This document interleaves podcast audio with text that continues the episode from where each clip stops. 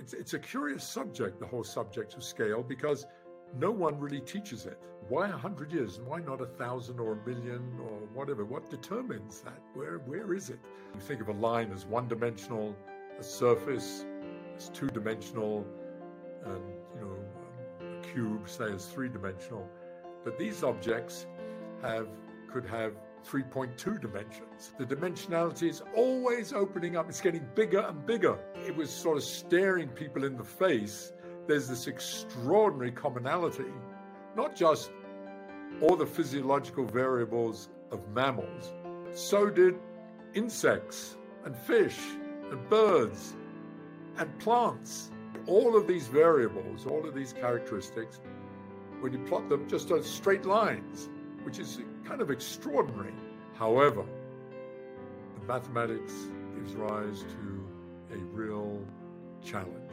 Yes, you can avoid collapse and have open ended growth, but you, you pay a price. And the price is that the pace of life gets faster and faster. Are we running out of the ability to adapt fast enough to our own innovations? We have a pretty good understanding of how our physical world works. We understand the Earth revolves around the sun, we know gravity and friction exist, and all of this is explained in quantifiable and predictable formulas. But while the world of physics is neat and tidy, the world of biology is messy and full of unknowns. Why do humans stop growing when they become adults? Why are our lifespans 80 years, while for many other animals, it's a fraction as long? Why are city streets, blood vessels, and trees all built with the same branching structure? Geoffrey West is a theoretical physicist who answers all these questions by explaining that there are, in fact, universal principles and scaling laws that can explain and predict everything from the heart rate of living organisms to the infrastructure requirements of cities and much more.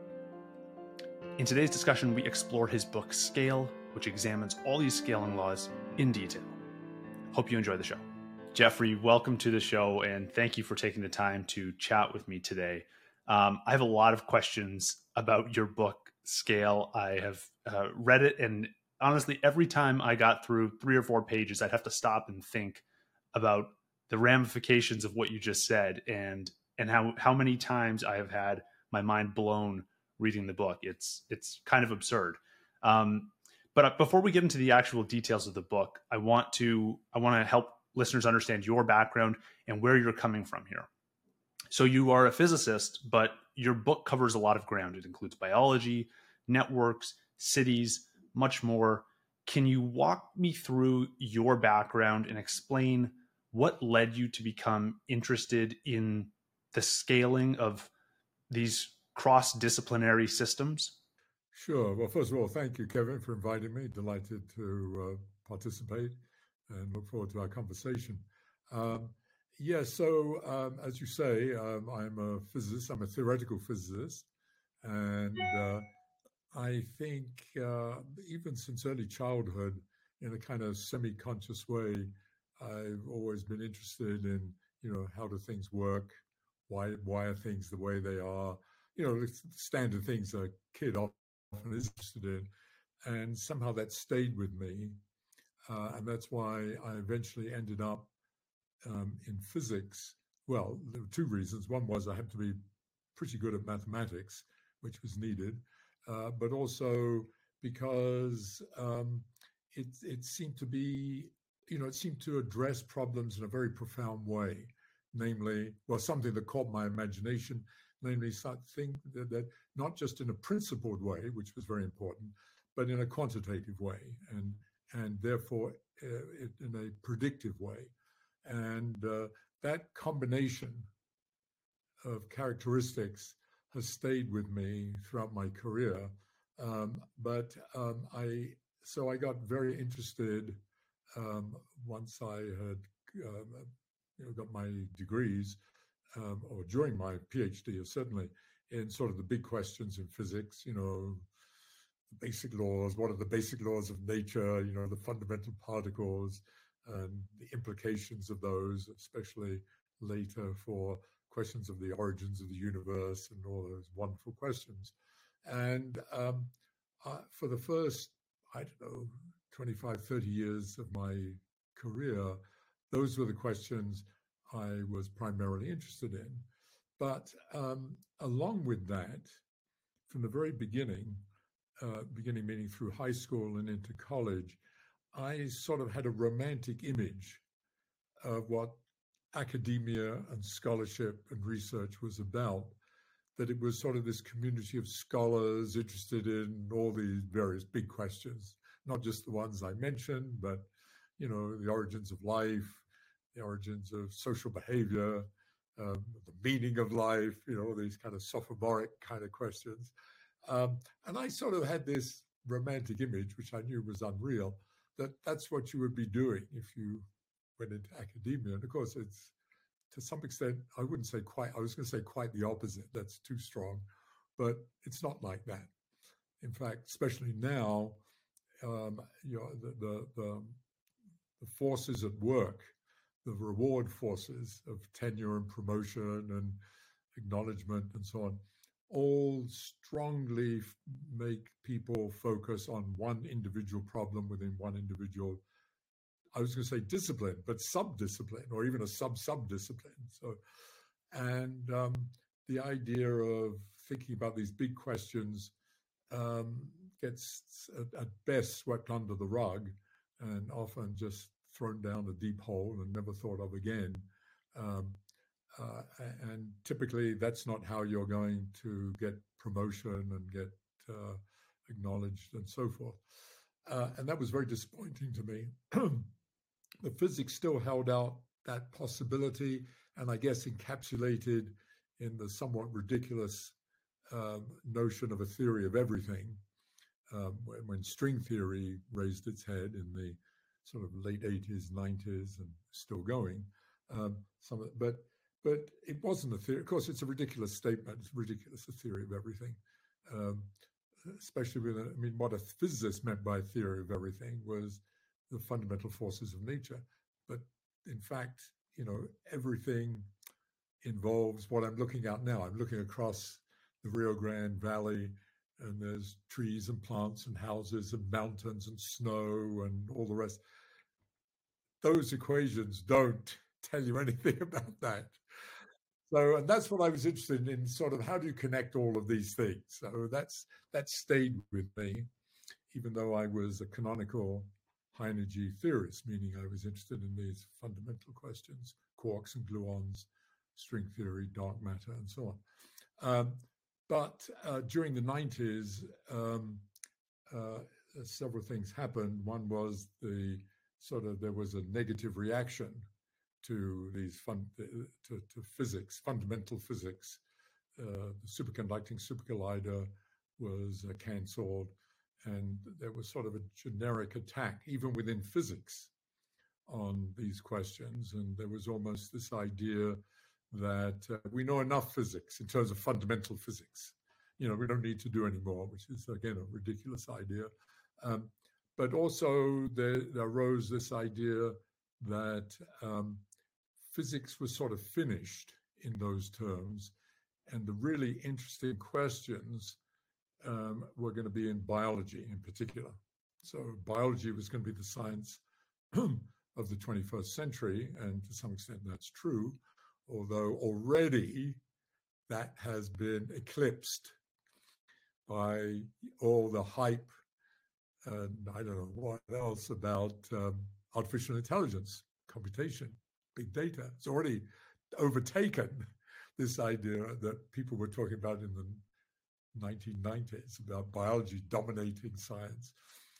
And I reacted very strongly in the 90s to that, very again, because I had a arrogant physicist viewpoint that um, in order to understand biology and all the other complex systems, not just biology, but social systems and so forth, um, one really did need to have some of the um, culture and sort of technology of physics. And that was a very arrogant, narcissistic viewpoint uh, and it came from arrogance, which is permeates a lot of physics, but it also came from ignorance and uh, but I said it.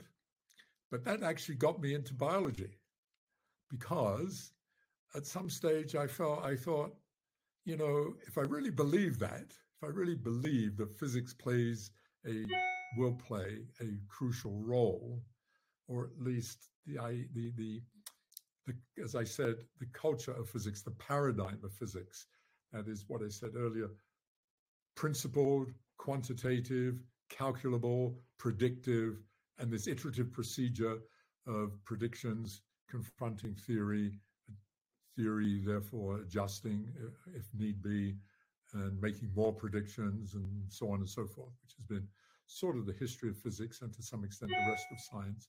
Um, that needed to be much more part of biology and the other and social science. And um, I thought if I really believe that, you know, maybe I should put money where my mouth is. And uh, that's what got me into biology because I was quite depressed about the demise of the superconducting super collider and what looked like potentially the uh, demise of the whole field, uh, which hasn't happened, fortunately. Um, uh, and I thought, well, let me start thinking about some biological problem. Maybe I can do something, even though I know no biology. Um, and the problem I focused on was um, initially was a personal one, and that was the, uh, the whole question of aging and mortality.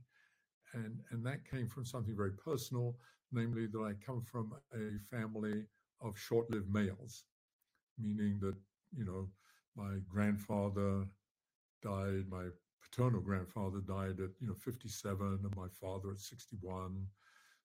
My, you know, most of my uncles were dead before the in their 60s. One or two, I come from a very large family, by the way. One or two made it into their early 70s. And so, you know, here was I in my 50s, went into my 50s, and I thought, wow, you know, if if it's if genetics is, play, plays a major role, I don't have very long to live. I mean, maybe 10 years. And uh, so uh, I started to wonder, why is that? You know, what's why in any case, forget about me and my, you know, parents and uncles and so on.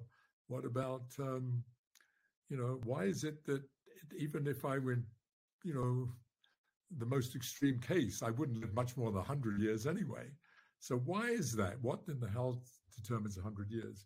And I thought that's an interesting question. I'm sure biologists have solved it all and so on, but let me say, but actually, when I went to the library in those days, those days, I mean, even though this was the late 90s, even uh, mid 90s, there wasn't Google. Well, there was Google, but it was so, you know, you could just Google mortality and death and find all the literature. You had to go to the library still. So I spent time in the library and I discovered that it wasn't, um, that there was very little work on mortality. It was sort of a backwater, no longer the case, but then it was sort of a backwater. And there wasn't really what a physicist would call a theory or a mechanistic theory of, of mortality. And no one, as I searched the literature, had even asked the question, why 100 years? And that really blew my mind, which is very physicist viewpoint, not just asking them why, but putting a number to it. So why a 100 years and why not a thousand or a million or whatever? What determines that? Where where is it? You know, and biologists had this very slick way of always saying, well, it's genetic genes. Well, so what? Well, that's of like, you know, that's like magic. You know, how do the, how do the genes know? I mean, there's another way of saying it. What what is it? What is? I mean, because the genes operate at molecular time scales. What do they know about a century? You know, so you know, what do molecules know about tens and hundreds or even thousands of years? So how does that happen? So that intrigued me, and so I started thinking about it, and to my to my great surprise, uh, over the uh, subsequent years, I sort of morphed into a kind of pseudo biologist for a while, and, uh, and and that happened primarily because I was able to eventually understand some of these questions, um, uh, and uh, because I eventually met um, an extremely good biologist who was a um, very well known ecologist, Jim Brown, who, um, even though he was not trained in physics, sort of had a big picture physics outlook on ecology and biology.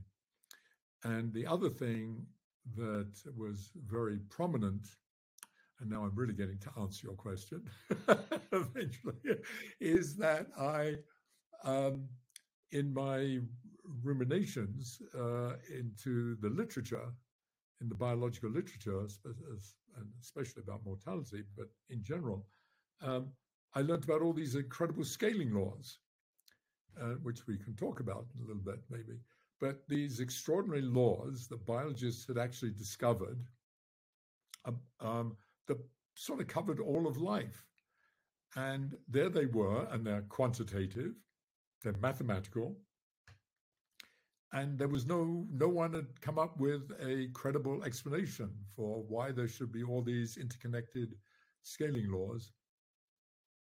That's what stimulated me when i thought my god this is this is begging to be solved and uh, um, maybe i can do something and that's how i learned biology was through the scaling laws and attacking the problem and we can talk about that as we go on as to what those are and what I try to do. That's very interesting. And not only do you tackle these scaling laws in uh, you know one particular domain, you you branch out and you go these that these laws that apply to animals or mammals apply to to other animals. They also apply to plants. They also apply to cities and networks. And I found it really fascinating that all these were so interconnected. And a lot of the scaling laws and theories that you mention in your book, some of them have been around for hundreds of years.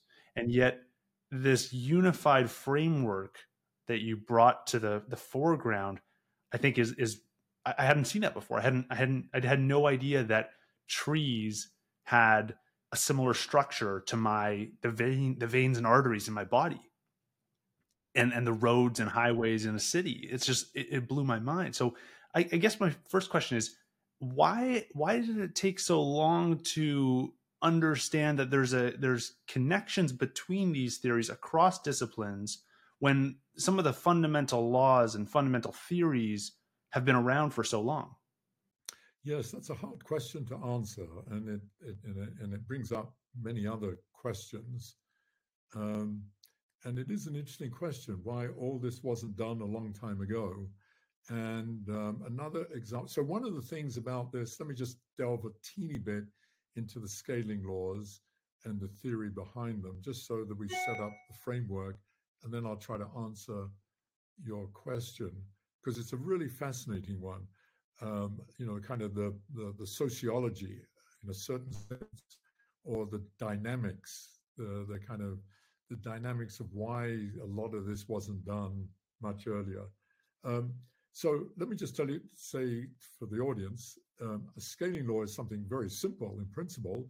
It just asks, you know, if you take an object or you take um, um, a class of objects, how do they scale relative to one another? So the, just stay with biology. Um, um, you know, if you take, you know, we have this concept of mammals. That is, there's a taxonomic group in which we all have similar kinds of physiology. And the question is, you know, if you look at any physiological variable, and the most fundamental of those being metabolic rate, so how much energy, how much food is needed per day to stay alive, and you ask, how does that change as they go from the smallest animal to the largest, or from the smallest mammal in this case, a shrew, which sits on the palm of your hand, up to a blue whale, which is as big probably as the building you're in, um, a factor of about 100 million actually in, in weight. Um, how does metabolic rate and all the its all the physiological variables change? You know, how does heart rate change? How does the length of its aorta change? How many, you know, how does the number of offspring it has change? Anything, anything you can think of. And um, it turns out when you plot these things, you plot the whatever their quantity is versus the size as measured by its weight, and you plot it logarithmically. This is very important. Logarithmically simply meaning that you go up by factors of 10 rather than 1, 2, 3, 4, you go up one, ten, a hundred, a thousand. So you can get, in fact, the shrew and the whale on the same graph. Um, there's eight orders of magnitude, which you can't have a linear piece of paper. I think in my book, I actually calculated how long it would be. I think it was something like a piece of paper, I forget, I, will make up a number, 50 or 100 kilometers long in order to get the, if you did it, you know, one, two, three, four in terms of grams. Um, so you have to do it logarithmically for practical reasons. Uh, there are also theoretical reasons for it, but um, uh, if you plot it that way, all of these variables, all of these characteristics, when you plot them just on straight lines, which is kind of extraordinary, because uh, here's the most, what is maybe the most complex dynamic, the complex system in the universe. Well, as far as we know, it is. I mean, life is the most complex we know of. Um, presumably, there's life elsewhere, but as far as we know, this is it so far, and it's unbelievably complex. And uh, and so, and not only that, we also believe it's evolved by natural selection, that is, evolutionary processes, you know, survival of the fittest, competition, and then natural selection leading to the organisms we see, and it's a continually continually evolving process. Um, that everything is just historically contingent. So every organism, every component of the organism, every organ, every cell type, every genome has its own unique history. So you would have thought, and that's the way biology operates, that every organism is unique is you know, is totally unique. So if you plotted these, you expect tremendous spread across piece of graph paper plotted logarithmically, um, uh, reflecting this kind of historical contingency um, explicit in the process of, of natural selection.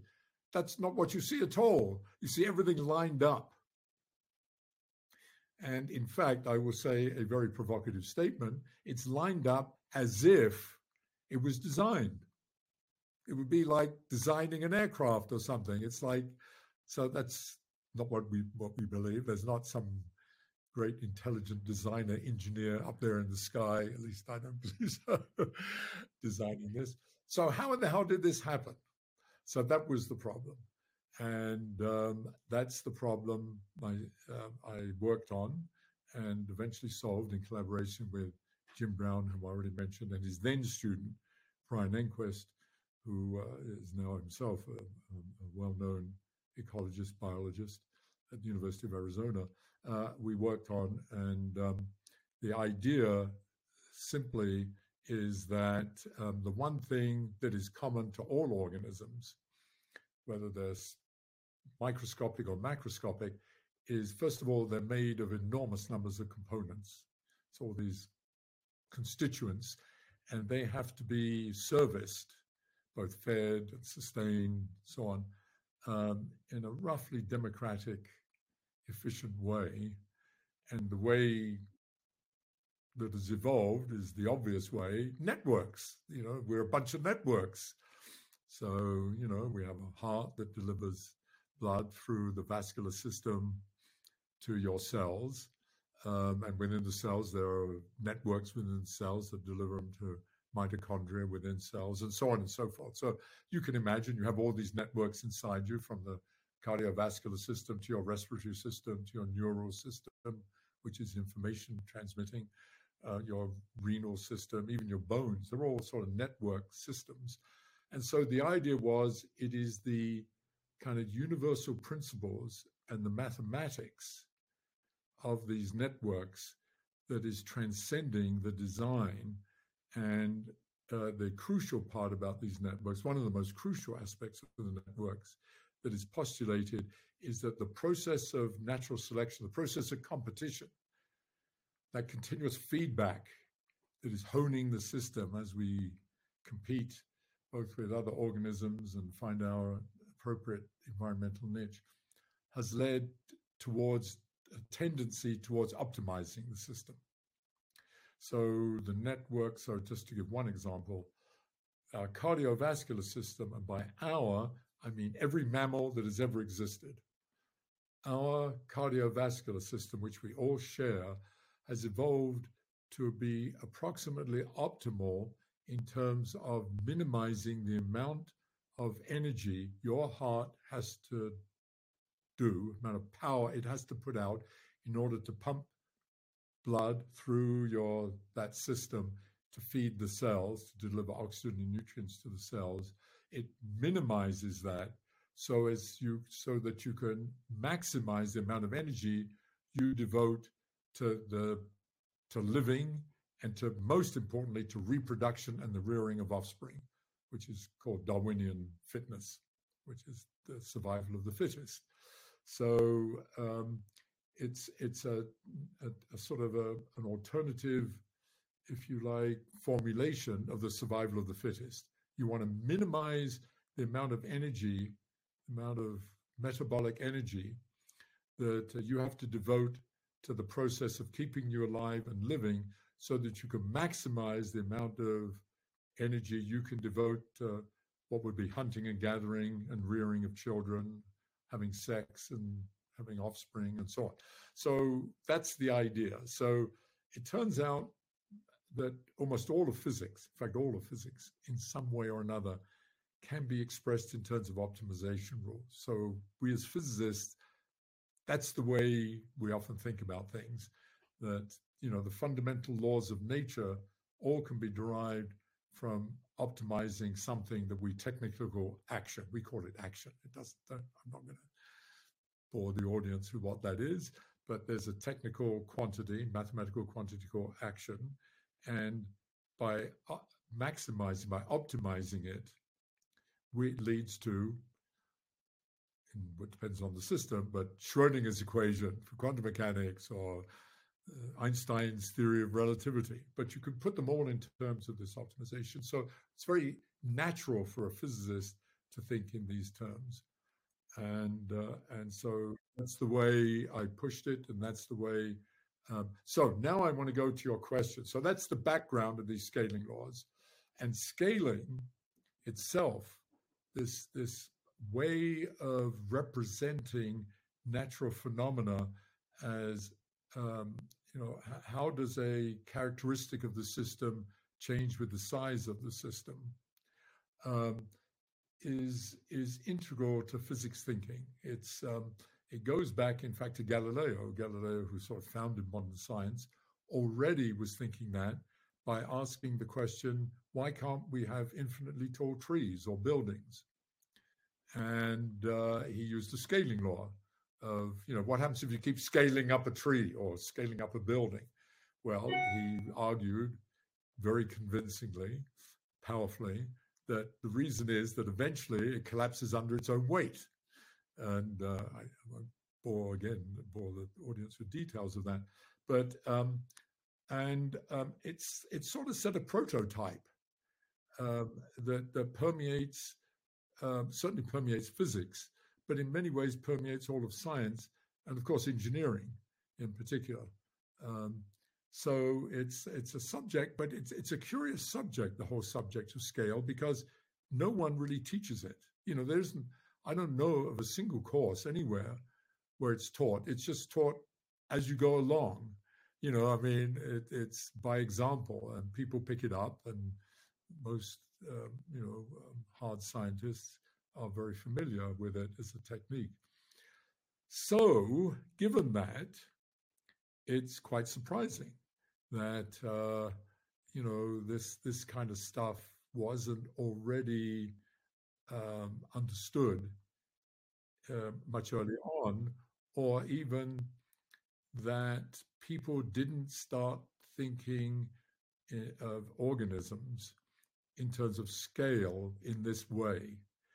And that's primarily because biology evolved um, much more, instead of looking like physics does for the commonality among things, what are the things that, you know, make, you know, Newton's laws, after all, was maybe the most spectacular example in history, namely realizing that um, you know if you a ball rolling down an inclined plane, rolling down a hill, or dropping a ball dropping an object to the ground, actually is the same law at work there as the moon's encircling the Earth or the Earth circling the sun. I mean, that's, you know, we all sort of take it for granted, but it's kind of mind blowing. And it was mind blowing that, you know, that that's the same thing. It's hard to believe. But that was it. So physics has always looked for the things that that um, are common across different scales and different systems. And biology, um, and you can easily imagine why. You just go for a walk in the forest or you look around at all the animals and all the insects and so on, and there are all so many different things. You think, my God, everything is so different and unique. And everybody is glued to their television or their videos watching National Geographic how some animal does something very special and it's so brilliant and you know and all the rest of it so you what you are impressed by is the individuality of each organism that each one is very special.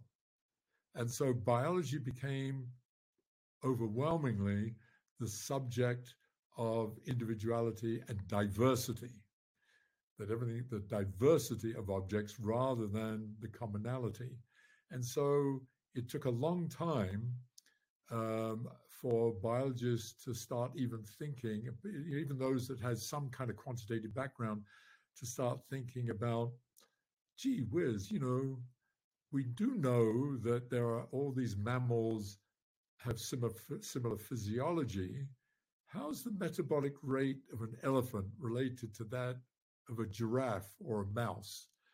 And, you know, is there any relationship there? And it really didn't. I think the first person was not until the 1890s, but it wasn't.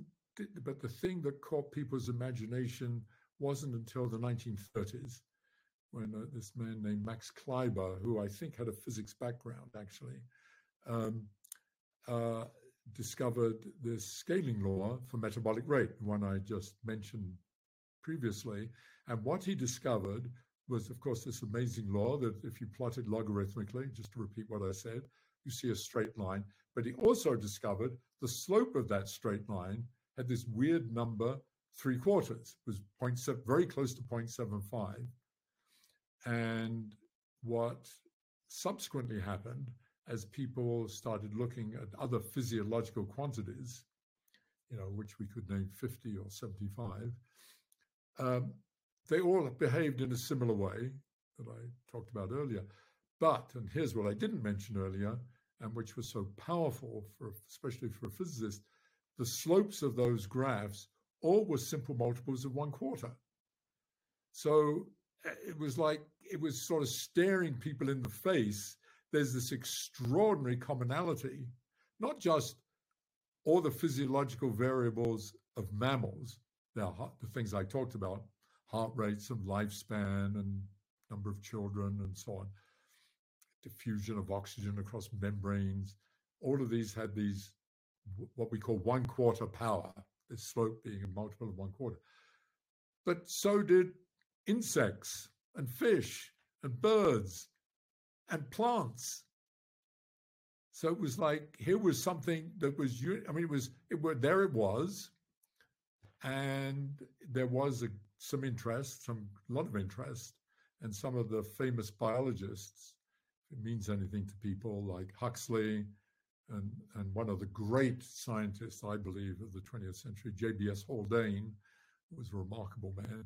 Haldane um, and others got uh, very interested in it, but it was swamped. And here's just to complete this story: it was swamped by in the uh, post-war period in the 50s by the, the discovery of DNA and the uh, realization of molecular dynamics underlying life. It was, and um, that sort of totally eclipsed all this kind of macroscopic stuff and the scaling laws, and it sort of went onto a, the back burner and almost into a black hole.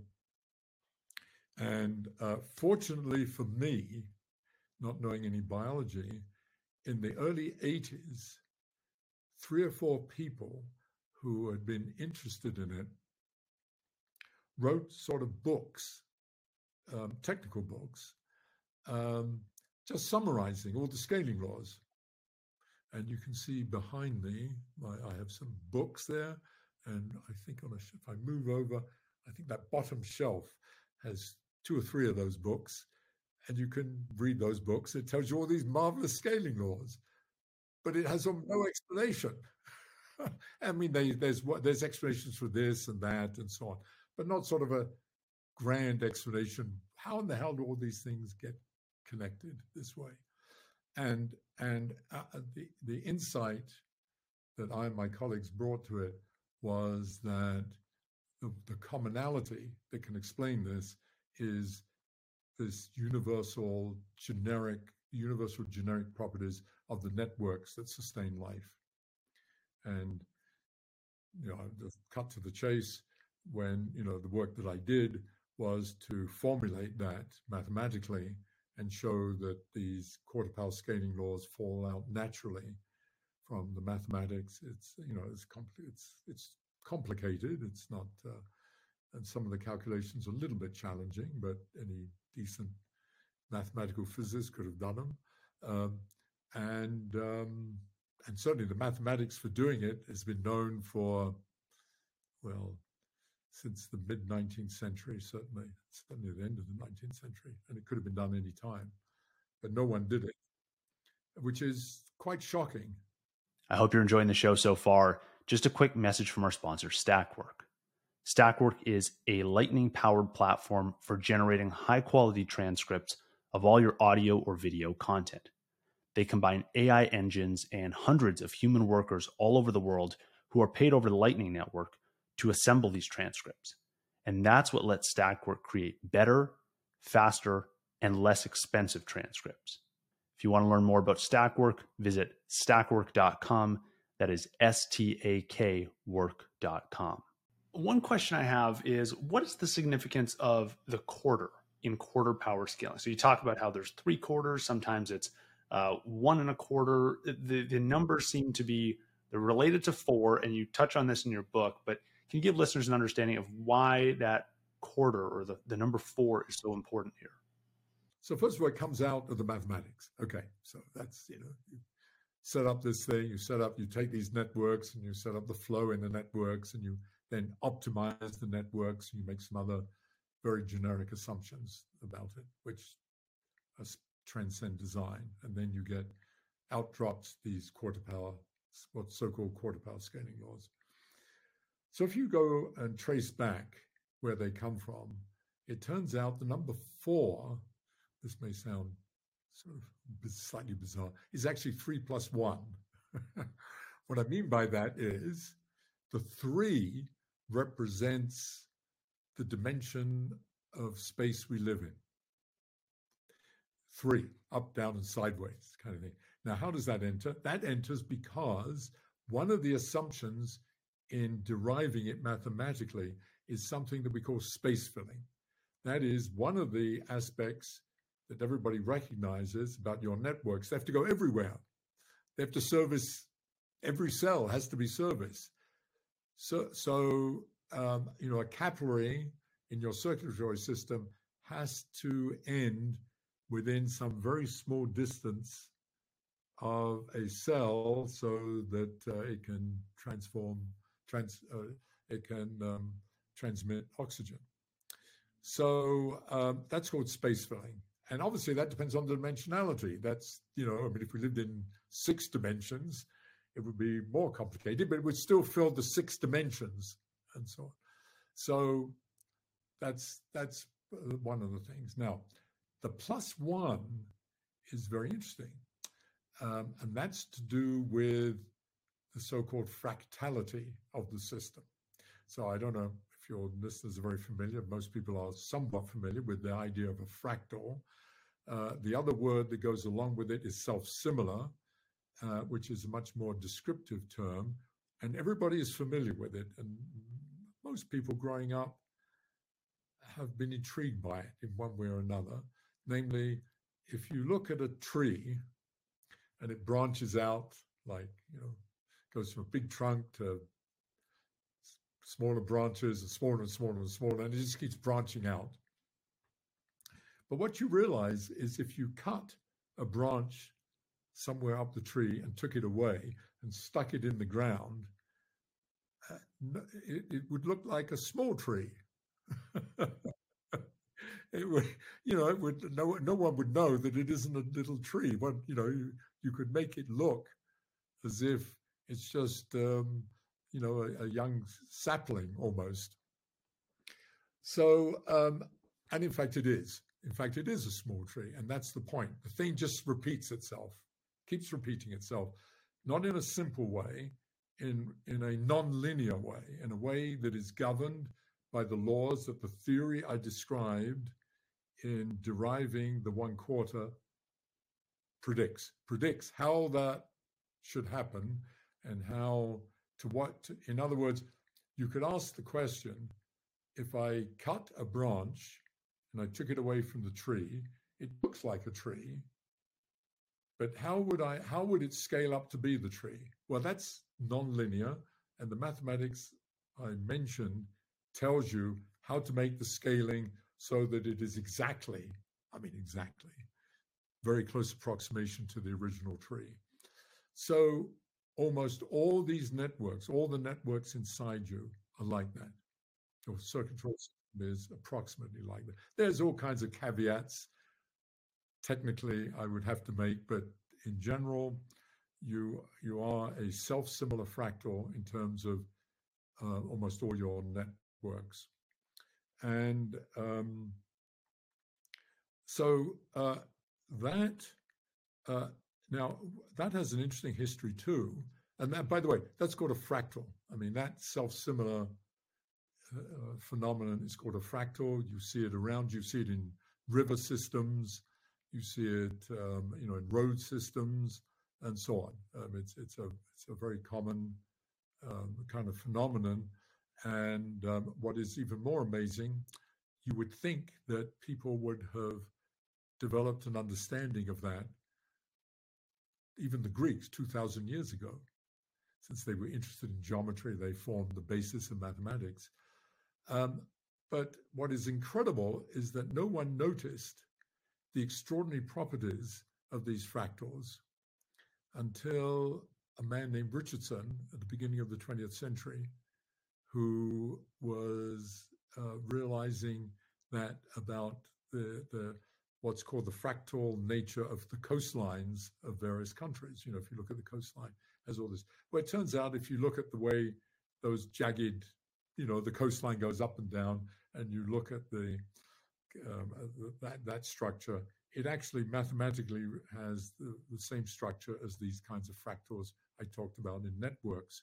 But it wasn't until maybe the 50s and 60s when a mathematician named Benoit Mandelbrot put that into a precise mathematical framework. And that is kind of amazing because it it permeates the world around us. And in fact, I've just told you that almost all biology is fractal like. And it's kind of amazing that we did not begin to understand the role of fractals and self similarity until at the earliest, the 1950s and into the 60s. And really, it didn't take off to the 70s and 80s. That is amazing. And we were completely dominated by Euclidean geometry, thinking in terms of Euclidean geometry. Everything is straight lines, and right angles and so forth. That's sort of the way, you know, I mean, just the postulates of Euclid, basically. Well, in fact, you know, the world around us, that was the point that Mandelbrot kept making. In fact, the world around us is not like that at all. It's mo- almost all the Euclidean um, uh, geometry that you see around us is man made. The natural world almost never uses Euclidean geometry. In fact, it uses fractal geometry. That's what we discovered. And, and it has its roots in these networks and the and and and the claim of our work is the roots of those networks and the roots of the self similarity is actually driven by the dynamics of natural selection. so it's a wonderful picture, actually, and it also sort of gives this insight into why it permeates everything. There's this, you know, if you have natural selection operating at multiple levels, then uh, these systems tend towards optimization, and fractals lead to an optimization. Now, how does that translate into this four? Well, it turns out that one of the things that fractals do is they kind of add, uh, uh, and that's why they use the word, why Mandelbrot used the word fractal, because they add to ordinary dimensions, like, you know, we think of, as I say, up, down, and sideways, say one, two, three dimensions. It adds a fractional dimension, which is kind of a weird concept. You know, you think of a line as one dimensional, a surface as two dimensional, and, you know, um, a cube, say, as three dimensional. But these objects have could have 3.2 dimensions. and it's to do, it's all to do with the way these lines, like a coastline, scales when you try to scale up a, uh, if you would imagine uh, trying to scale up a coastline, that's the way they scale according to some fractal dimension. And the highest, so you can ask, how big a fractal dimension could you have? So in general, you can only increase it by one. If you have, you know, if you're in a given dimension and you make something fractal-like in the way I described, have this self-similar property, the maximal it can do is add one dimension, one added dimension. And that's basically what life has done. It has taken the three of, of space we live in and added a complete fractal dimension. And that is the ultimate optimization. It is tended towards trying to optimize this delivery of resources and information in the most efficient way. That's what it represents. That's fascinating. Now, the optimization of delivery of resources for biological systems also seems to be very similar to how cities design roads and, and optimize their resources. What, can you talk to me about the similarities and differences between biological systems and cities, which I guess can be described as biological systems in a way, but in another way, don't look like a biological system on the surface. Yes, this is a good segue into that. The um, uh, so it, there's a long history actually of people using um, organisms as a metaphor for cities. Um, it goes back a very long way, and people still do, and um, and that's fine. Um, uh, but as you say, um, in some ways, it is like an organism because it metabolizes energy um, and its networks, um, et cetera, et. But also, it's somewhat different. It obviously does something different. And the work we got into clarified that. And uh, so at first, you might think if it were so, if it were an organism, um, then it would, if it were a true organism like the like, like biological organisms, it would satisfy these three quarter power scaling, these quarter power scaling laws. Well, the first thing that we did as we moved into thinking about cities um, was uh, with, with a different collaboration. I put together a different collaboration of uh, some very smart young people um, who um, was to ask, do cities scale? Now, I already mentioned that I was very fortunate when I started thinking about uh, biology that there had already been written uh, two or three books that had summarized all these scaling laws. And in fact, people had been looking at scaling laws in biology ever since Kleiber made this discovery of the three quarters power scaling law for metabolic rate in the 30s. So quite a lot of work had been done. Cities, on the other hand, almost no work had been done. A little bit had been done, but almost none. So this was much more challenging. And uh, my young colleagues, not me, um, uh, uh, started to search the literature. And by then, this was, when was this? The early 2000s, I guess. Um, Google had become Google, and you get on the web and you can find this stuff. So um, even though it wasn't summarized in books, um, you could get access to data. And they did. And um, we discovered, uh, again, to cut to the chase, that cities satisfy scaling laws, like, you know, mathematically looking like biology, meaning that if you plotted a characteristic of the city versus its size, and by size we took size we took to be its population. If you plotted a characteristic, could be anything from the length of all its roads to how many patents it produces, whatever it was, they looked they were straight lines. The only difference, there were two major differences, actually three in a way. One was there was much more variance. That is, when you plotted these data points in biology, many of these graphs beautifully. Very. There was just a little bit. You know, each each we could talk about. This is a whole separate subject. Each organism, you know, deviates a teeny bit from the line. I mean, there's some variance as you go along. For cities, they uh, deviate more. There's more variability, more variance.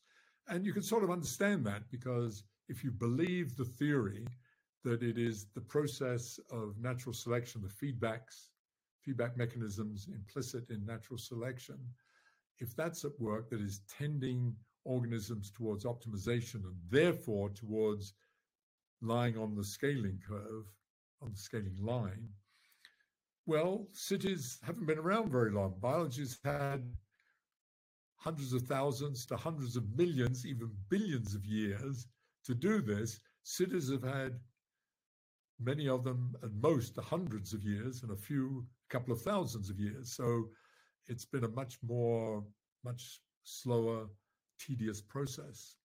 So we weren't surprised to see more variance, but we were excited to see beautiful scaling laws. So that was so that in so it was quite similar to biology in that sense. However, there was one major difference. First of all, there was a similarity in terms of uh, characteristics of cities that you might think of as analogous to biological, like all the transportation and resource networks. They obviously correspond to the kinds of things I was talking about in biology. You know, the roads and electrical lines and so on, the buildings, very physical, the physicality of the city, which is the way you normally think about the city as a physical object. all those scaled like biology in that the slopes and I didn't emphasize this, and, and I will emphasize it now in biology, well, the three quarters in biology was less than one. Similarly, here, the slope was less than one, but it wasn't 0.75, it was 0.85. We'll come to that in a minute. But one of the things I didn't emphasize was this less than one is very significant because it means that um, the bigger you are, um, the less energy is needed per cell or per gram of tissue to keep the organism alive. I mean, naively, you would have expected, if you go back to organisms, if you double the number of cells, you would need double the amount of food. But in fact, what that scaling law says is actually you only need, roughly speaking, 75% more. So you're every time you double, you're kind of saving 25%. So you're much more efficient we are much more efficient than our dogs and cats, but our horses and elephants are more efficient than us in those terms uh, by a quantifiable predictive amount. So cities are like that. They have this economy of scale. The bigger the city, the less infrastructure is needed per capita. That's what these scaling laws said. But instead of a 25% saving with each doubling, you only have a 15% saving, which is very significant. And the thing that we discovered was that, uh, in terms of the data we had access to, this was true uh, for cities across the globe. That is, the the scaling law for um, I don't know um, uh, electrical lines as a function of size, the length of electrical lines in a city versus the size of the city was the same in Argentina as it was in the United States or well, Spain. and so on, or China. So that was very satisfying. So it was also had a universality, word I haven't mentioned, but a kind of universal behavior that transcends the individual system. So uh, that was also very satisfying. But then we discovered something that um, came as a surprise to me anyway. And in retrospect, I'm embarrassed that it did. It shouldn't have come as a surprise. And that was that when you looked at any socioeconomic quantity, something that is not physical, but something that involves what a city is really for, that is the to enhance interaction among human beings, we found we found scaling laws with the same mathematics, but instead of having this sublinear behavior, three quarters being less than one, or the 0.85 in terms of infrastructure being less than one, these were superlinear, bigger than one. The slopes were all congregated around 1.15. So this was new, and what and we called that superlinear. And what that means is instead of the bigger you are, the less you need per capita, economy of scale, the bigger you are, the more you have or need per capita. And when you think about it, that's exactly what you would expect. The bigger you are as a city per capita, you would expect higher wages, more ideas, therefore more patents, uh, more educational institutions, more fancy restaurants, more patents, whatever. All these things that are socioeconomic, but also more crime and more disease because there are more interactions among people. Therefore, you can spread disease much faster. And uh, you can also spread ideas much faster. So they're quite similar, that kind of phenomenon. So that was also very exciting. But um, and uh, but you know, and we found again that this superlinear 1.15, roughly speaking, was the same across the globe, whether it was in North America, um, Central or Latin America, China, Japan, Europe, and so on. And, and that was very, very interesting. So, um, so cities were more challenging than, ironically, than biology because it had these two things going on. It had it's kind of its biological part, which is its physicality, its infrastructure, but then it had this piece which doesn't manifest itself in biology, at least over very this kind of short time scales that we live in, and that is this socioeconomic stuff to do with the exchange of information between the citizens of a city. And of course, that brings up the whole question about what a city is for, because that's exactly what a city is for. The whole point of a city is to enhance social interaction in order to create ideas, to create wealth, um, in order to improve standards and quality of life. That's what cities have done. They're the most extraordinary machine we've invented. They've been extraordinarily successful. But unfortunately, it comes along with not just the good, but also the bad and the ugly, namely crime and disease and pollution and so on. And uh, to the same degree, because it's produced by the same dynamic. That's what's so amazing. I mean, it's amazing that patents scale in the same way as crime. Well, they're both generated by interaction and they're both, you know, um, generated by uh, you know people trying to be smart. good things, one not not so good things. Um, so so um, so that was very satisfying. Now we've tried to develop, and we've been, had some limited success in developing a theory to, in the same way we did in biology to calculate these numbers. And um, it's much more challenging because now there are two networks at role at, at, at play. One is the one that's I've said biological, the ones the obvious ones, the ones we see, the road networks, the electrical lines, the water lines, blah blah blah, the buildings. That's all.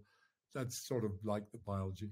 But then there's this kind of virtual one, which are the social networks uh, of people interacting with each other, and those two are intimately connected. They're completely integrated, and they're uh, they work together, but they also are in tension between themselves, and um, so uh, and, and, that makes it much harder.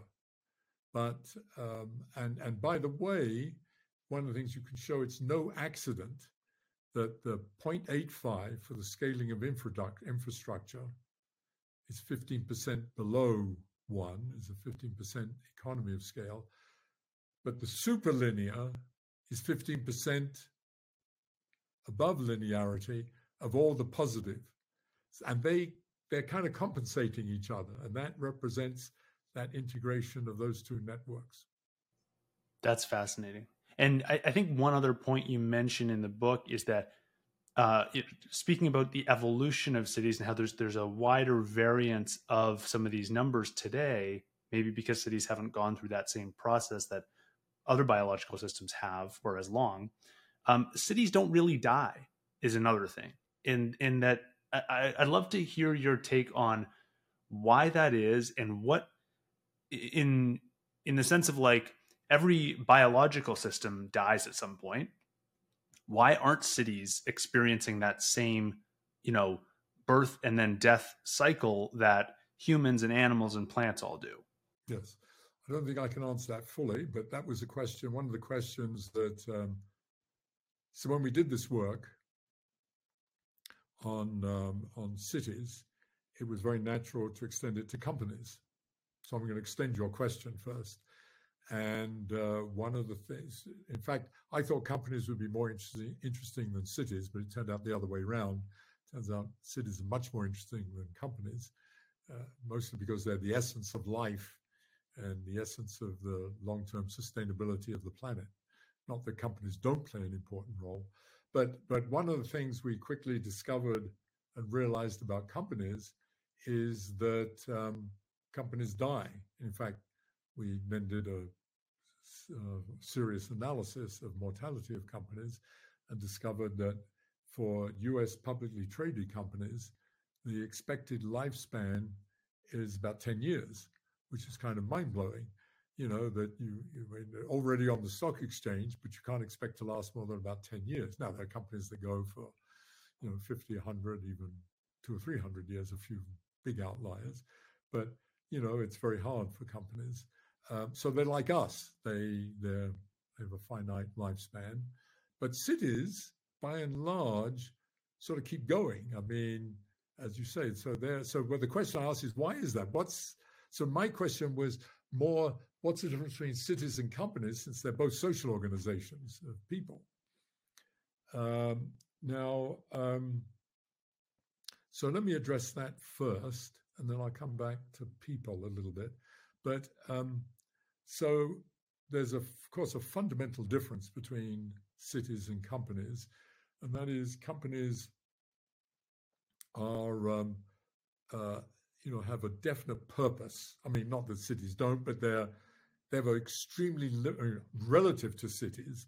They have a very narrow purpose and a very narrow mission. And cities have grown organically. I mean, really like bio, in, like biology in that sense. In that sense, they are biological. They've basically grown biologically, organically, and that's not true of most companies. Most companies not. And and that gets reflected in their structures because companies are primarily top down. They have, you know, CEOs and directors and then all the way down to the workers. And cities, and this is the great thing about cities, of course, they have an administration, they have mayors and things, but the great thing about a city and what makes a city great is that they just make sure the city works. I mean, that's what they're supposed to do and so on and they open up cities for people to explore the space of ideas and the space of different ways of living and so on. So, one of the, I mean, it's a horrible thing to say in a way. A great city has all kinds of weirdo people wandering the streets. I don't remember, yeah, I do remember Toronto. I did see weird people there. I remember walking the streets, certainly New York. New York's the essence of that. You know, I mean, it's a shame that it's turned into homeless people, But you know, but you see crazy people. I, I have.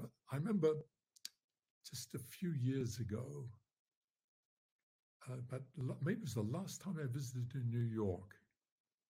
I was on Fifth Avenue. You know, there's all this traffic and people, and there was, there were, there was some fellow that was scantily dressed, and it was wasn't midwinter, but it was cold. It was autumn, and he was in the middle of Fifth Avenue with traffic going by, and he was singing and yelling and so on. And there were police around who were just totally ignoring him. And I thought, this is a truly great city because it's allowed. I mean, I'm, I'm, I'm tongue in, this is a cartoon, this is tongue in cheek. But it allows, it gives that feeling because what it does, it's, a, it's those people are representing a, pushing the boundary of the possible and the feeling that I can go to New York or I can go to Toronto and I can put on my play. I can do this. I can form my company. I'm, or whatever. Or there's a much greater opportunity, job opportunity. There's the feeling of a vibrant city, and we, you know, we know we recognize it when we see it, and it gets reflected in the superlinear behavior of a city. You know, you are the more per capita, the more interactions and so on. Um, and by the way, we tested this. One, you know, we're, we're scientists, we have a theory. We tested this because if that's true, if all of this buzz, opportunity, the more per capita, the bigger you are, um, if we were to measure the number of interactions in a city, if we could actually do it, versus, and plot it versus city size, it should just behave like one of these socioeconomic metrics. It should also scale as 1.15 approximately, because all those metrics are reflecting that social interaction. Well, we were fortunate to team up with some colleagues at MIT who had access to billions and billions of phone call data, mobile phone data mostly, um, in various countries. Um, and um, we were able to analyze those to measure as a proxy the interaction between people. Because by the time we had this data, most people were carrying this little detector. So you knew who they were talking to, where they were, and how many times, et cetera, et cetera. You know everything about, you know, everything actually. And um, so uh, that was analyzed. And lo and behold, when you measured the interaction, by the way, the way we measured interaction was very trivial. If I call you, you call me back within six months, I think we took. Then I say, we have an interaction. And then we count those. Um, you can make it three months or a year, but it's that's the threshold is arbitrary, obviously and we changed it. We changed it to see that it didn't make any difference. Um, and uh, when we plotted those, lo and behold, the number of social interactions scaled with 1.15 as predicted, and uh, that was that was very satisfying. Um, so um, going back now to the city as distinct from the company, so the city allows and and sort of and in a certain sense facilitates and encourages social interaction, and even, I would say, outliers. Company does exactly the opposite. It constrains interaction. This is how you're supposed to behave. This is what you have to do. And if you deviate, you're fired. Even Google, which tries to present this image that everybody's sort of a homeless MIT graduate student kind of image in the basement somewhere um, is not like that at all. I mean, they're quite, I mean, there is a little bit of it, but even there, you know, they have to, obviously, the company has to run. I mean, the company has to produce, has to make a profit. So you have these huge controls. And, um, and so there's this complete difference in structure. Now, death. How does this transfer transfer into life and death? Well, when a company is formed, when you start first start, you know, you have an idea, you talk with your friends, and a group get together, and you have this kind of image in the back garage, either plotting some product or making it or whatever. Then you have great ideas. Then you form a little company and you put it out there, and you have this gradually, you know, you're brainstorming all the time, and you have this sort of um, um, spectrum of products, artifacts that you're putting on the market. And of course, you have to you respond to market forces. Company, two or three of them sell tremendously. You know, you um, and uh, uh, and so you produce more and more of them. And these others, even the ones you think were the really smartest and the ones you really liked, no one's buying them. So buying, you let them go. So the company builds up. Company gets, you know, goes from 10 or 12 employees to 50 to 100 to 1,000, so builds up. But at some stage along there, probably by the time you've reached even 20 or 30, you begin to realize you need a bureaucracy and an administration. Not only that, you need someone to sweep the floors, pick up stuff in the office. You can't do it any longer. you actually need a structure, and you start forming this structure. And people have to have jobs, and they have to be here at eight o'clock in the morning, and they can stay to five, and you want some people to stay later. And you start imposing this, and then you realize you've got to do the tax returns, and uh, then you get notice from the federal government or the state government telling you there's a new law that you have to do this. Someone has to be there. So all these things start happening. And the company turns from being, I mean, again, a cartoon version, an idea factory into a bureaucracy and administration, which strangleholds the thing and instead of it being dominated by ideas, especially if it's very successful, by the way, because when it's successful, you just go on producing that same thing. You go on producing Model T Fords and making them black until someone realizes that you can actually make them colored and you don't have to have them square boxes. Anyway, whatever. Um, so eventually, what happens is that you know um, you may last a long time doing this but eventually someone comes along with a different idea. The external marketplace changes and um, you are now often sometimes too big that you can't change. Well you can but it takes you so much longer. You can't uh, you know you can't in two weeks change everything and start competing and you get outcompeted by the new guys that come along. So IBM goes effectively. I mean, IBM, which dominated computing, no longer is a player. Can you believe that? I mean, especially me. I mean, my God, I lived all of that. Or, you know, what happened to TWA or Pan Am, which dominated the airways? What happened to Sears Roebuck in the United States, etc., cetera, et cetera. So they cannot. It's extraordinarily difficult. And it's very hard to believe that there will be a time where there'll be no Microsoft or Google or Amazon. Because at the time, they seem invincible, totally invincible. And they're going to dominate the market, and it's going to be like this forever. You can only be like that if you're a city, because cities because of this openness and things, are continually evolving and changing. And instead of the dimensionality narrowing, as is typical for companies, the dimensionality is always opening up. It's getting bigger and bigger. And you can you can so as you mentioned in the in the book, you if you go to a city, your um, and, and as the city grows larger, your wages exponential uh, uh super linearly grow your uh, the patents in the city. Um, and so I wonder, and, and, then you also mentioned that a lot of people are flooding to cities, especially over the last two, 300 years. Basically, all the world was not in a city up until 15, 16, 1700. And then now you have about half the world's population in a city. And I wonder to myself, uh, can cities scale forever? Can they continue to grow and grow and grow and grow?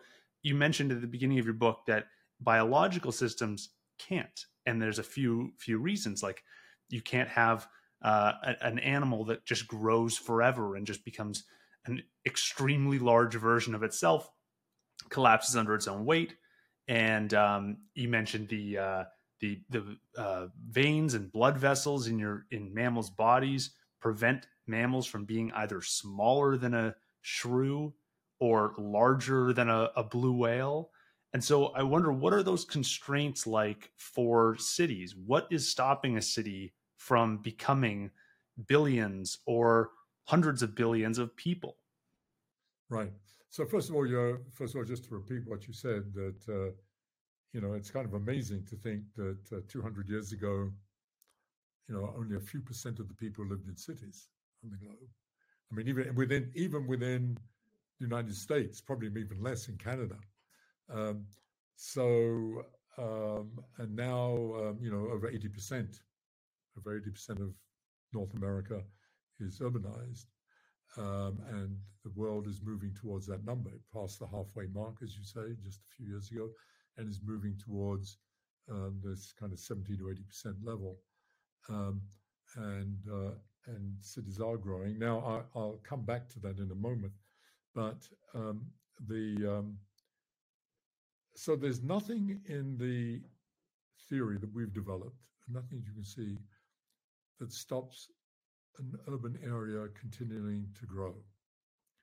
Um, now, what you call a city may not grow. So this is a subtle point because um, let's take Los Angeles, which has which is dominated by the automobile. Um, it has even like 12 lane freeways. Could you imagine it? It's now, I don't know, let's say it's 10 million people. Can you imagine it being 30 million like Tokyo or 50 million people? Well, it could just, let's just keep growing. But if that's to remain a city in the sense that, and here we have to define a city, it's all interconnected. Everybody's connected somehow with everybody else. If that were the case, you're part of a network. Um, then you're going to have to make instead of 12 lane freeways, 24 lane freeways, and instead of you know four track railroads, railroads, you're going to have 10 track. Well, you can't do it. I mean, in principle, you could, but you're not going to tear down Los Angeles. I mean, all the, you know, you can only do so much retrofitting, and this you can't imagine doing. And you already see that happening. So what happens is, even though the urbanization may continue, that what you should call the city, the sort of semi or autonomous parts, remain, even though they're connected physically, they remain disconnected from each other. And you see that in cities. I'm sure you already see that in Toronto, that uh, there are parts that basically become, even though they're connected physically, they don't really interact with the city. Now, um, that's becoming more and more in some places, and it will become more and more. So it, it leads to some interesting conceptual questions um, but you know, um, you know, the east coast of the United States is almost is sort of like a big urban area. But you know, Philadelphia is. I mean, Baltimore is different than from Washington, even though and they're not really connected. But and Fort Worth is different than Dallas. Um, and China, you know, that whole basin there has become one big urban area. But they are different. They do have set different characters, and they behave differently. And the network remains you know, they're two separate networks basically uh, that operate. So this requires much more thinking, actually. Um, by the way, we've just myself and some men, some other people much more distinguished than I.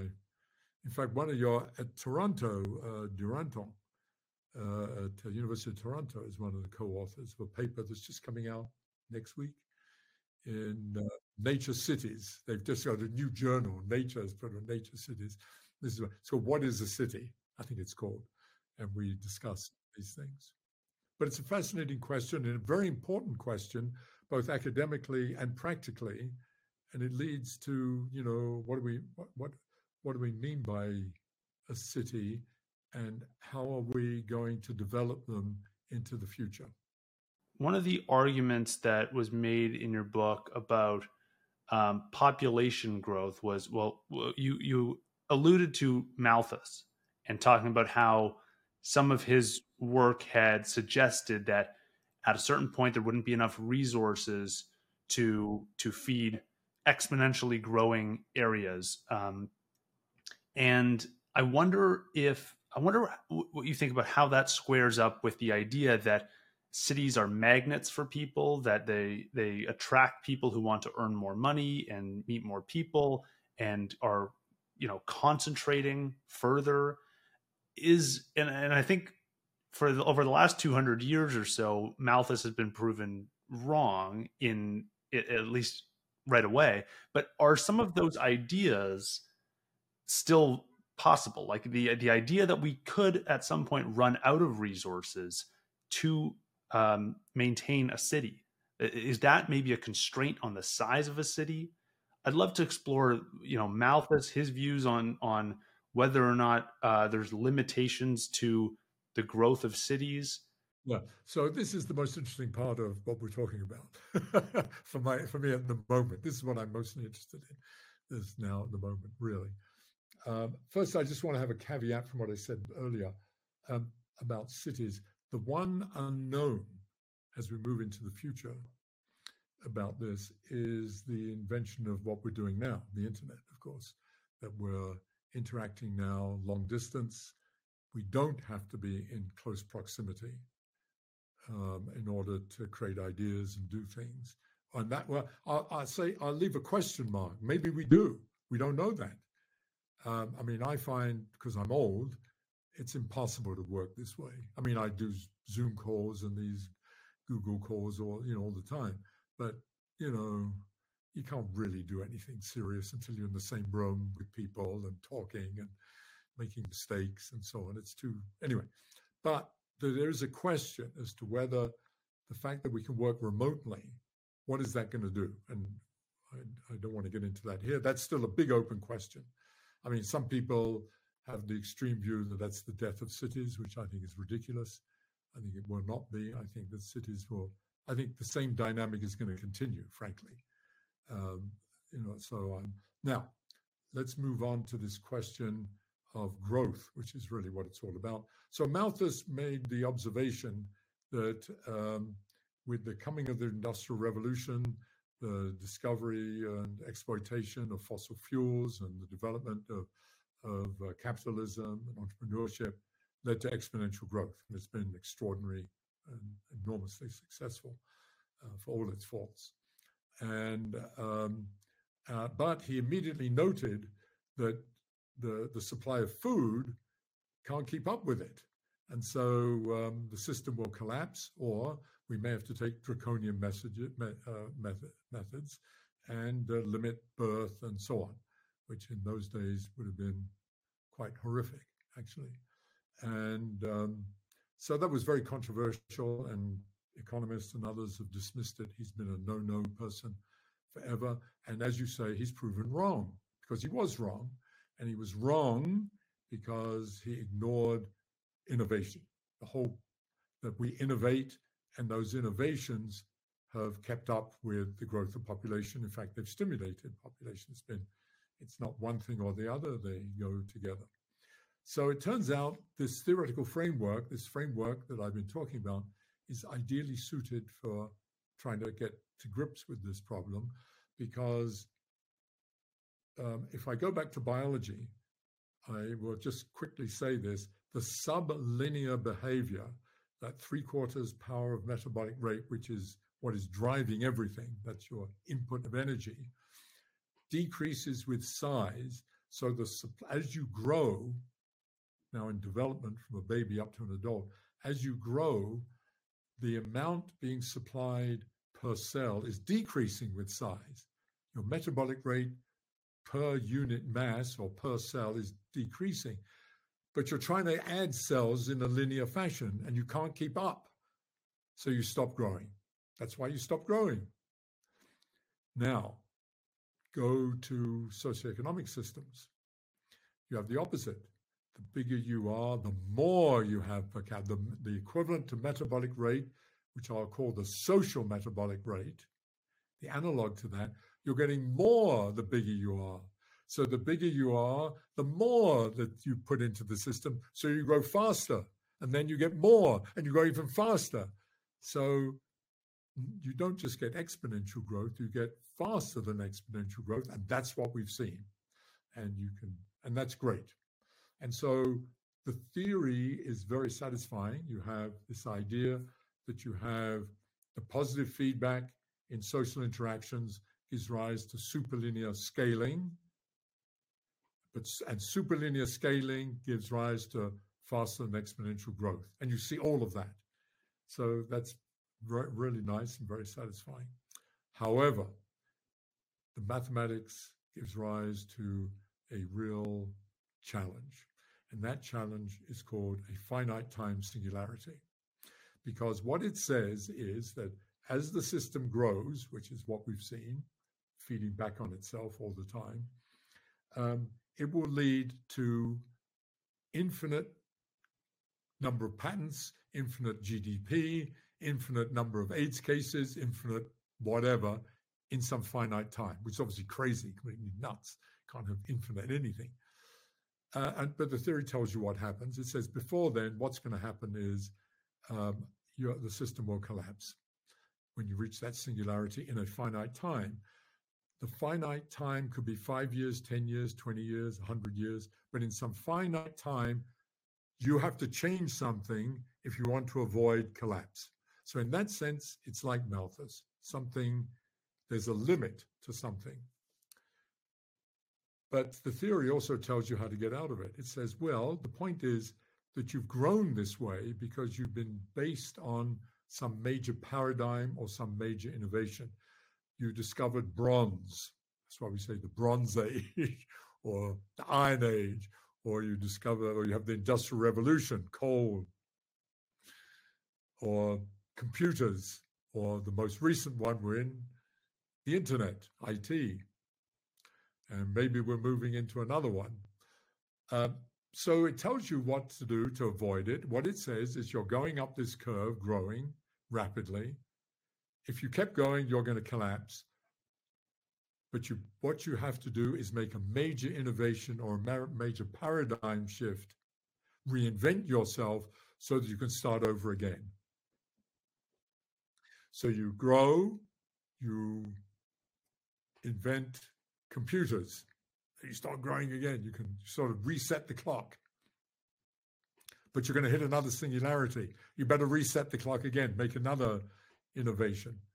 And the history of innovation, major innovations, follows the predictions of this theory.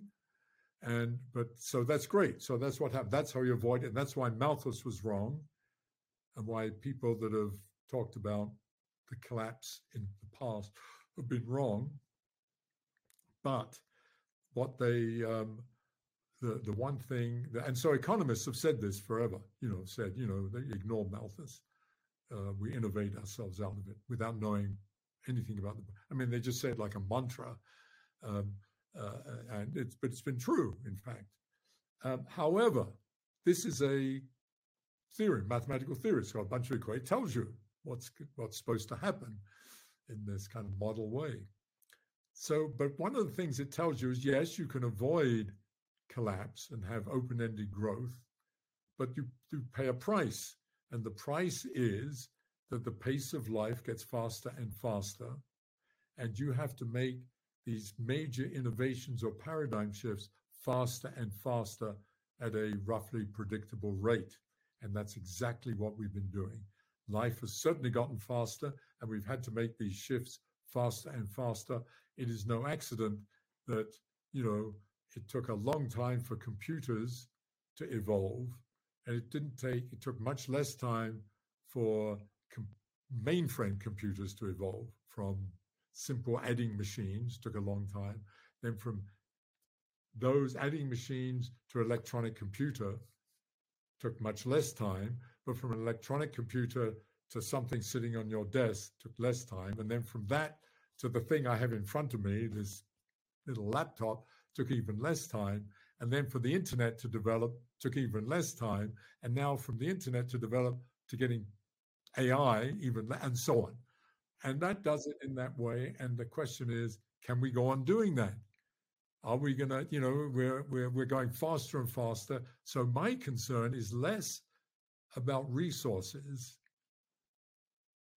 It's about time, but time is a resource and we're running out of time and we can't keep up with it. And not only that, um, we're running out of the ability, oh, this is now a question, are we running out of the ability to adapt fast enough to our own innovations? I mean, it's uh, one of the things that I don't think we appreciate enough is how extraordinarily adaptable we have been. That, you know, little old ladies and little old men like me can adapt to, um, you know, an iPhone and I can do this with you. But, you know, when we're going to have AI and ChatGPT and self driving cars and I don't know what, life is going to get faster and are we going to have a socioeconomic heart attack because we can't keep up with the treadmill? So that's my concern. I know you have to go in just a minute, but just one final follow up there. Uh, is there a third way? Like, is there? I, I hear these two options. One is continue accelerating faster and faster innovations, shorter and shorter time cycles. And the other option seems to be some sort of collapse, whether or not that plays out immediately or over time. Is there a third option? Is there a way in which we can kind of like stabilize and kind of like get back to a, a, a stable foundation where everyone feels comfortable and is not forcing everyone to continue to get you know faster and faster innovation cycles just to maintain life? Yeah, well, if I take this seriously, what I said, which of course moves into the speculative, I have to, I have to say, and I should have emphasized that. Um, it, it, since the root of it is social interaction, I mean, that's what's been driving it. That means that you need a cultural change. You need some fundamental change, and um, you know, uh, and that's and the question. And so it's not that it's impossible. That is, you know, one of the things that I believe feeds into these social networks and into the the, the positive feedback is a form of greed. I don't mean, and that need not necessarily be pejorative. I mean, there is the fundamental greed. Everybody seems to want more money, more material things, and so on. But you also want to run faster and do things better, and so on. And you consider that kind of a kind of greed. I, will use that word. Um, and that so it's it's got a sort of a, a good side and a bad side to it. Um, so maybe if we can minimize the bad and emphasize the good, uh, we can adapt. But I don't. But my concern. So I think we could. I mean, I'm not. You know, I, I, I'm so enough. So social change does happen. Mr. Trump. Mr. Trump is a fantastic example of it. That he got people to believe in a very short time that science doesn't matter, that there isn't such a thing as climate change, um, uh, and that you don't have to tell the truth, and so on. And these seem to be fundamental tenets of modern society. And within a year or two, he got uh, half of the US population, anyway, to believe otherwise, apparently. And that's pretty amazing. So that shows that some things can change quite quickly. Um, so maybe we can do that if we had someone that could have the same charisma as a Trump for example, or Martin Luther King or whoever, could somehow get people to be more modest about the, the negative side of their greed. Um, so this is kind of a, I mean, maybe I'm grabbing at straws here, and it's a little bit uh, romantic to think one can do this. But that's what I see as the only way: is some major fundamental change, which of course is what the Green Revolution, well, people were trying to do in some form.